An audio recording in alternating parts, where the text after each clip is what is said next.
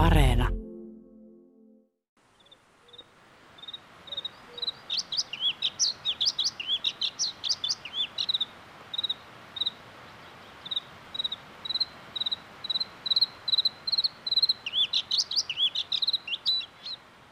Johannes Turi kuvaa teoksessaan kertomus saamelaisista Sinirinnan laulua seuraavasti.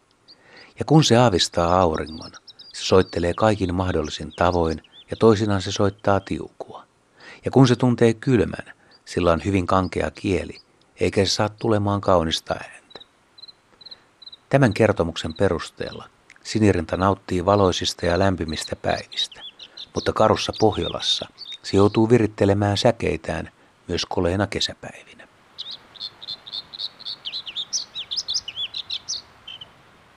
Tämän viikon luontoäänenä laulutaitojaan esittelee siis Lapin maakuntalintu sinirinta. Se on tyypillinen tunturikoivikkojen ja metsälapin lintu, joka on varmasti tuttu monille Pohjolan yöttömässä yössä kesäkuussa vaeltaneille ulkoilijoille. Ainakin siis hiukan vanhemmalle joukolle, sillä valitettavasti sinirinta on nykyään harvinaisempi kuin ennen. Kun sinirinta aloittaa laulunsa, se ei jää huomaamatta. Sinerinta kuuluu ehdottomasti maamme lintulaisten laulajien kärkikastiin. Joidenkin mielestä se on itse asiassa Suomen paras laulaja. Koireiden laulussa on eroja ja parhaat ovat kieltämättä todella hyviä ja monipuolisia. Sinerinnan vivahteikkaaseen repertuaariin kuuluu perussävellysten lisäksi muilta lintulajalta lainatut äänet, ja juuri ne tekevät laulusta monimuotoisen.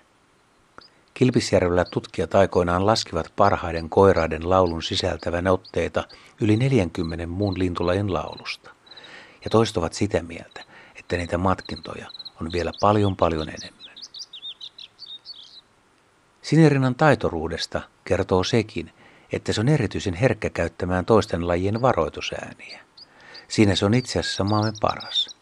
Jos kuulee hieman oudossa ympäristössä järripeipon, urpiaisen, niittykirvisen, liron tai leppälinnun varoittelevan, niin on syytä tarkistaa äänteliä. Kiihdyksissä sinirinta hoitaa myös kivitaskun, pajulinnun ja punakylkirastaan varoittelut kiitettävästi. Variaatioita löytyy ja paljon.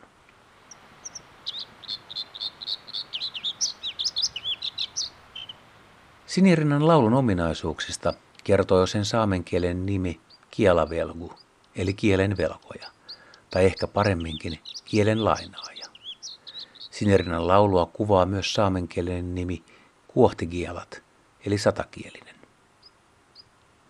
Kansanomaisilla nimillä sinerintaa on kutsuttu enontekijöillä ja Sodankylässä kellolinnuksi.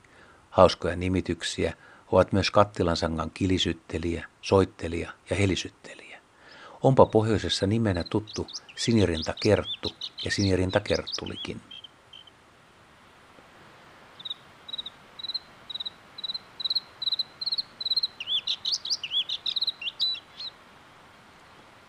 Jos jonkin lajin kannanmuutoksesta on syytä olla ihmeissään ja huolissaankin, niin sinirinta on sellainen.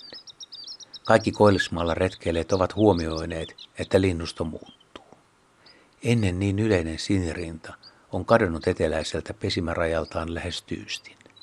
Vanhoilla pesimäalueilla, siellä missä 1900-luvun lopulla kuuli useita sinirintoja, voi retkeillä ahkerasti viikonkin, eikä silti havaitse ainoatakaan sinikurkkua. Se on suoraan sanoen ikävää ja jotenkin outoa. Mitä sinirinnoille on tapahtunut, se on jokseenkin epäselvää. Onko sinirintojen pesimäympäristössä tapahtunut muutoksia? Ei välttämättä kovin kauheasti, ellei ota porojen ylilaadunnusta huomioon.